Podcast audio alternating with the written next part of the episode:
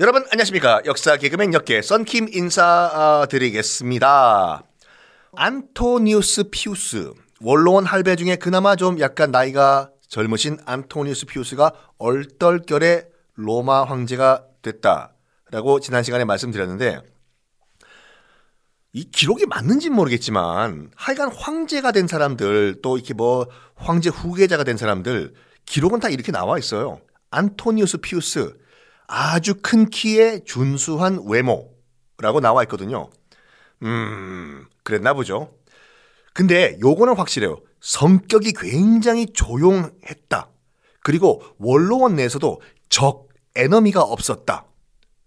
그래가지고 아마 하드리아누스가 이 피우스를 다음 후계자로 찌뽕한 것 같아요. 일단 적이 없고 조용하고 무난하니까 튀면은 또 적이 생기지 않습니까?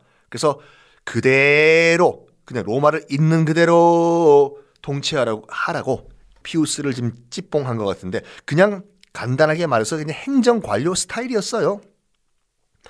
이 피우스라는 황제가 무려 23년 동안 로마를 통치하는데 오래 했죠. 근데 왜 이 피우스라는 황제가 다섯 명의 현명한 황제, 오현제 안에 들어가냐? 이런 말이 있거든요. 피우스 황제 때는 기록할 만한 역사가 없는 시대였다. 별 일이 없었어요, 진짜. 아, 진짜로 제가 만드는 얘기가, 얘기가 아니라 피우스 황제 시대 때는요, 역사가 없는 로마 시대라고 기록이 돼 있어요. 그만큼 별일 없었어요, 진짜. 평온했던 거죠. 별로 기록할 업적도 없고 큰일도 없고 그냥 평온한 솔직히 말해서 그게 장땡이죠.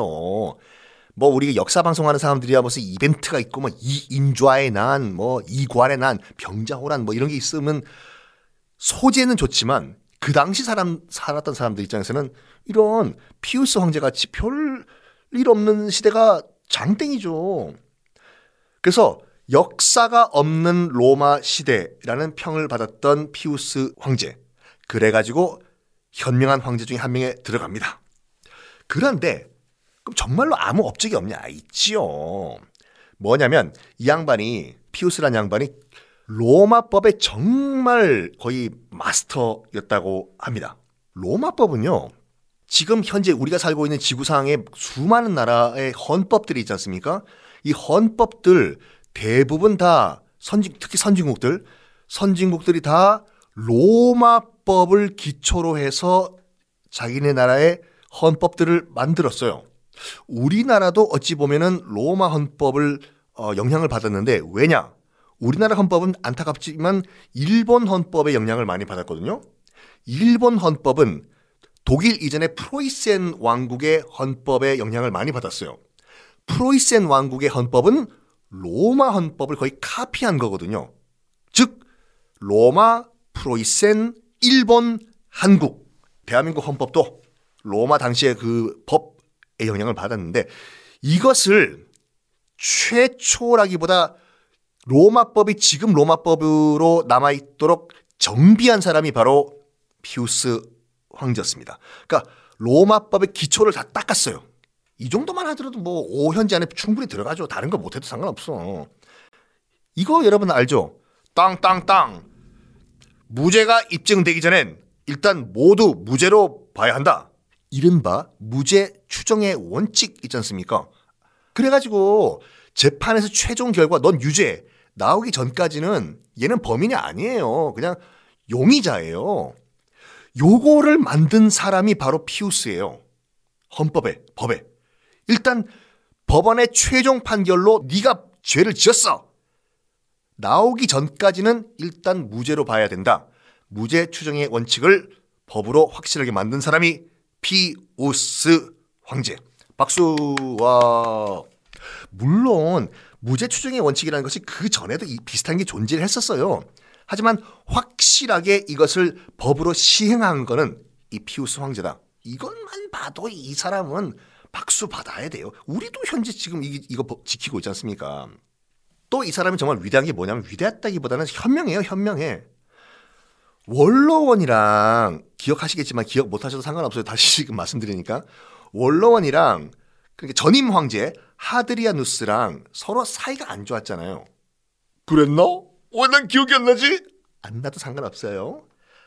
하드리아누스가 처음에 그 이제 그 황제로 올라갈 때 자기를 반대했던 원로원 할배 4명을 처형했다는 거 어디선가 많이 들어본 것 같잖아요, 여러분. 제가 얘기 아이, 뒤로 돌려보면 있어요, 여러분. 원로원 할배 4명 죽였다고 하드리아누스가 원로원이 끝까지 하드리아누스한테 앙심을 품은 거예요. 저 인간은 우리 동료 최할배, 박할배, 남궁할배 어, 드디어 성 두 자짜리 나왔다. 남궁할배 죽였어 네 명을.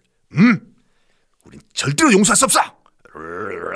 표는 안 내지만 그래가지고 자기들이 그렇게 싫어했던 하드리아누스가 죽었지 않습니까? 죽자마자 뭘 하려면 하려고 하면 야 우리 원수 하드리아누스 죽었다.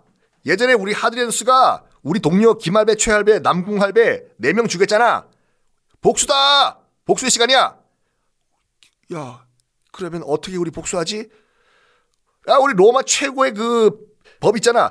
기록 말살형 하자. 하드리아누스 기록 말살형 들어가면 왜 태어난니가 아니라 태어난 것 자체가 없어져 버려요. 모든 기록이 다 없어져 버리니까 주민등록 말소예요 그냥. 그래 그래 그래. 우리 저 하드리아누스 기록에서 지워버리자. 아이고 동상도 다 파괴하고 어, 어 좋아 좋아. 아유 이제 우리 남궁할배 원수 갚기 생겼네. 잠깐만 우리 이제 한번 생각해봐요. stop. 누가 브레이크를 겁니다. 누구냐? 신임 황제 피우스가 스톱! 할배들 잠깐. 아, 왜 신임 황제? 아니, 그래도 우리 원수인데 복수는 좀 하게 해주시오. 신임 황제. 잠깐. 그럼 나도 황제 그만두겠어. 아니, 왜 잘 취임해놓고 왜, 왜, 왜 그만둬? 그 전임 황제 하드리아누스가 황제의 자격이 없다면 신임 황제나 피우스도 황제의 자격이 없습니다. 왜냐? 전임 황제 하드리아누스가 나를 후계자로 지명을 했지 않습니까? 즉 전임 황제가 정통성이 없다면 나 또한 정통성이 없는 겁니다.